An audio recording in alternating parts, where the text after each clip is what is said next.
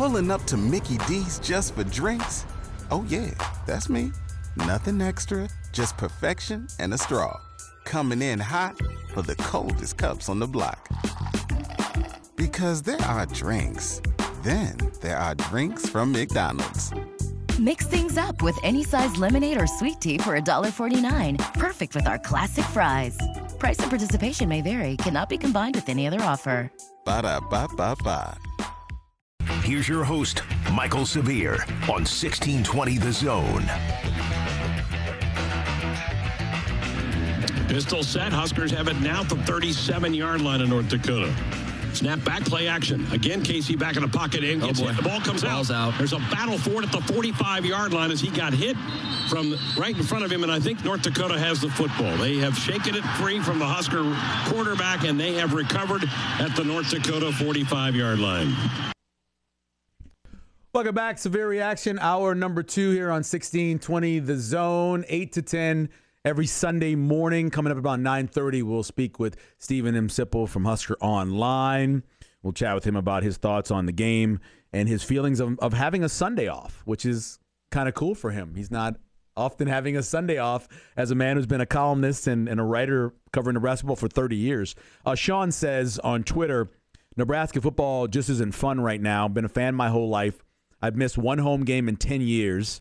That's me. I missed Kansas game in 2007, I think it was. And frequently travel to away games, including Ireland last week. For the first time for me, I was sitting at Memorial Stadium and I thought to myself, this is no longer fun, an enjoyable experience.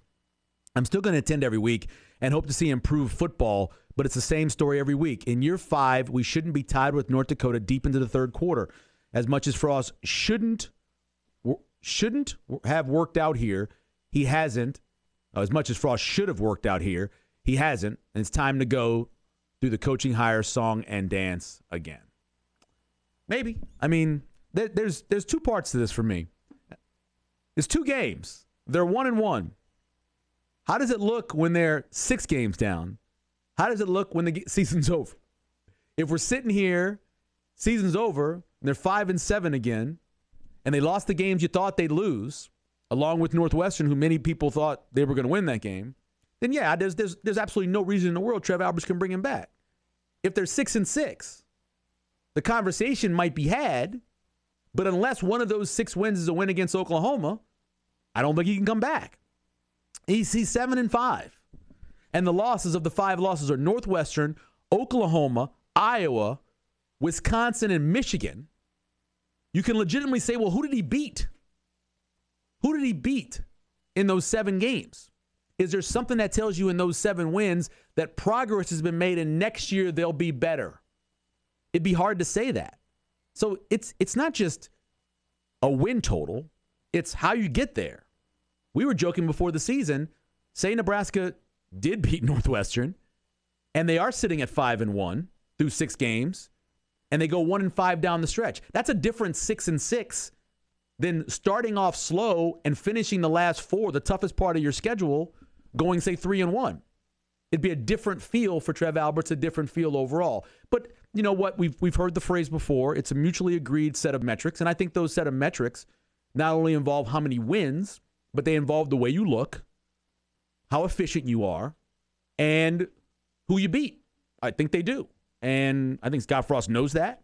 Um, it's the frustration that you hear from Scott Frost, that you hear from the other coaches, that you hear from the players at times, because they all know. They all know where they are. They know the issue. The biggest concern for me yesterday against North Dakota, um, and there's a lot of them, but it's the point of the point of attack. It's where Nebraska was when you were man on man, or sometimes two on one, at the line of scrimmage. Too many times, Nebraska was getting either moved off the ball or there was a snail a stalemate by their offense. A missed tackle was forced. A guy was open. Just too many times, North Dakota made it look kind of easy. Now, it wasn't. North Dakota threw the ball a ton with very little success. If you look at the overall number of them throwing the ball, it was freaky. I don't think I've ever seen a team have this many completions. What did he have? He had he had 24 completions on 37 attempts for just 131 yards. That's pitiful. My math's not great, but is that like four and a half yards a, a completion? I mean, that's horrible.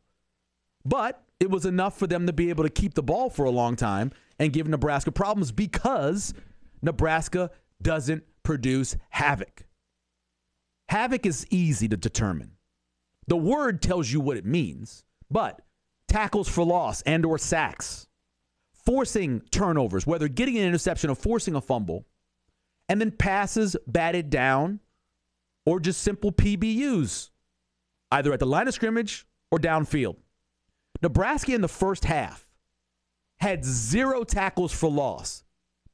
It's one thing not to get sacks because you can make an excuse. You can say the quarterback's getting rid of the ball quickly. It's the system they're running. They're not allowing you to be able to get pressure. You can say all that. Tackle for loss is effort. It's pure effort. It's beating the man in front of you, getting in the backfield, and tackling the runner. Zero of them. They had three plays out of all the plays that run in the first half by Northwestern where they limited Northwestern to zero yards on a carry. Garrett Nelson had one, Hutmacher had one, and Tannor um, and Caleb Tannor had one. That was it in the first half. Zero sacks, zero tackles for loss, and only two PBUs. They had two balls batted down. Garrett Nelson very early in the game, and Caleb Tannor. And as we knew, they hadn't had a you know they hadn't had the the big play made yet by Nelson. Um, they hadn't had a lot of pressures. I think at that point they only had two pressures at halftime. This is a defense, as young as they are in the secondary. I know Newsome is a is kind of a veteran back there, but they got a lot of newcomers back there in the secondary. And then yesterday you had a true freshman playing at a linebacker spot, and Ernest Hausmann played his butt off, but he's still a true freshman. Missed some tackles, struggled a little bit in coverage. He had some problems, you know, in there for Nick Heinrich, but Henrich, excuse me, but you have to get pressure because that helps everybody else. And if you're not getting pressure against North Dakota, and I understand not getting pressure against Northwestern. I said going into the Northwestern game on Big Red Wrap Up, I said, don't be surprised if they don't have a lot of success against Northwestern because that's one of the better offensive lines they're going to play all year. So that's not a shock. But North Dakota? Now, in the second half, it was better. They had two tackles for loss, they had two sacks, and three more PBUs in the second half, and got more pressure. Um, but you gotta you have to be able to with your front four or front three or your front five. And yesterday did all of it. They had two man fronts with the defensive line and two guys standing up. They had three guys down, um, where you had Hutmacher and you had Drew and uh, Wynn, 90 and 91 and 72 on your line, and then you had the two in, and you had the two uh, outside linebackers. They tried a bunch of different things, but in the end, they couldn't against North Dakota get tackles for loss. That is a scary thought. That's why I put when I was going over the list of things to be concerned about, the ranking the worst, tackling is one, inconsistent offenses too. yeah, there's turnovers, but in all of that, in that tackling part is actually putting yourself in position to be able to tackle and being able to make them in the end. That's that's a huge concern when you're talking about some offenses that you're going to go against uh, later in the season. Did you see Braylon Allen yes, uh, yesterday for Wisconsin? That kid is he's even more of a beast than he was last year, and he was a beast last year. You have to be able to tackle that guy. Indiana showed they can move the ball with their new quarterback. You know, Illinois showed at times they can move the ball. You're going to have to be able to get in the backfield and make tackles for loss. You're going to have to have havoc. And they have not been able to show us yet through two games that they can produce havoc. Let's go back to the phones 402 951 1620. That's where Ken is this morning. Good morning, Ken. How are you? Hey, what's going on, Michael? I'm good. How you doing, man? I'm do, uh, for some reason, I'm here on a Sunday morning. I don't know. How are you doing? Hey, man. Hey, I'm, I'm all right, man. I'm out here. I'm a road warrior out here just driving, man. Uh, and like they say, better to be on top of the dirt than on top of you, right? the goal is to get old, man. That's the goal. There you go. There you go. But hey, I called uh, last week, and I'm back on my same topic, man. Just call me the talent guy. Uh, yeah. I, I'm I'm, I'm, I'm, I just don't see it, man. I mean, they, I'm not, and I think you know, just hear me out. I think they have talent, but I also think that a lot of their opponents have talent. And when I look at those games, man, and I'm looking at the players, and a lot of times, position by position, I'm more out, you know, to go with the players from the opposing team in a lot of those positions that are playing better than the guys that Nebraska has.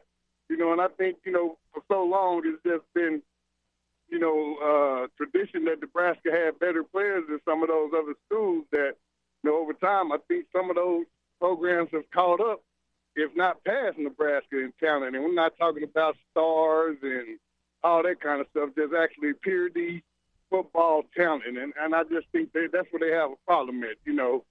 And I'm I'm gonna just stick with that, man, because talent wins the games. Like North Dakota, come on. I mean, I know everybody's like, oh, oh, well, it's, it's a win. Don't matter who it's against. Come on, man. No way they should have been tied at the half with North Dakota if they have all this talent.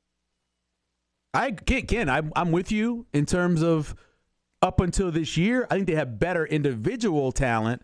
I just don't think they play like a team yet. That's what I think the biggest issue is. They're young on in in on defense, and I don't know if the wide receivers and quarterbacks have that chemistry that you normally would have if you've been together for a couple years. So I think they definitely have more talent than they've had in the years past. But here's the bottom line, Ken. In the last five years, they've had seven draft picks. That's inexcusable. That's a lack of talent. No, I, I totally agree. I I totally agree. I just I just think that I guess more of my point is I just see some of these other programs, you know, they're getting better talent, you know, and that's what it's boiled down to. You know, in the '90s and you know that time, Nebraska had a lot of their opponents. Sure. I just think. Sorry, Ken, we're losing. You're breaking up, man. I appreciate the call. No, I, I understand what you're saying, right? Individually, you can you can coach them up. Obviously, you can develop. You can do all those things. But individually, we all want to have more talent. I, I, I want to have a guy who I know can run past the defender. I want to have a guy like Anthony Grant who can make a defender miss in the backfield. I want to have a quarterback that can throw a 16 yard deep comeback to the opposite side of the field. But you know what we can't have is all those things. You just Nebraska hasn't. They haven't had them. Maybe they'll never have them again. I don't know. But you have to be able to work around that. You have to be able to line up and move North Dakota off the ball. You have to be able to line up and not let them move you off the ball. Those are the two biggest concerns from yesterday getting moved off the ball and not being able to move the team off the ball. That's scary. It really is. How many times? I, I, I was charting it early. I stopped when Anthony Grant had nine make misses. Nine individual make misses. Guys who were had, he had three on a play where he made three different guys. And I, that was halftime. I stopped charting that. I can't wait till later. It'll be by midseason. They'll come out with the numbers of um, missed tackles, forced missed tackles that running backs make. There's a couple different sites that do it. Based off of the first two weeks, this guy's going to have a ton of them. He may lead the country in them. As of right now, he shouldn't have to make that many guys miss. He should. He shouldn't. He certainly shouldn't. Uh, Jed charting scoring success rate inside the 40 under Frost. This is a little bit different than finishing drive rate because I go by points how many points you get every time you cross the 40. So that factors in, obviously, if you get a field goal or if you get a touchdown. Scoring success rate inside the 40 under Frost. Uh, the, one of the best years you're going to see was 2017 with Central Florida, and that was 72.3% of the time they scored when they got over the 40.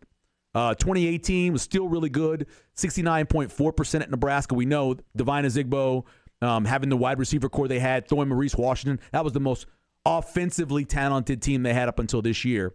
Then it dropped way off in 2019, jumped way up in 2020, 70.4%. But I do remember in 2020, I, I don't think they were over 4.5 points scored per time inside the other team's 40. I don't think so. Uh, 58.9 in 2021. That's crazy year. And then 2022 so far, it's uh, 66.6 is where they are. Uh, you go back to Nebraska in 2016 before Frost got there. 71.4 under Mike Riley in 2016, where they had a pretty nice offense, and we know they did get off the, the quick start. Uh, and then 66.6 in 2017 for Nebraska. So that, that 71.4 is better than any number Frost has had.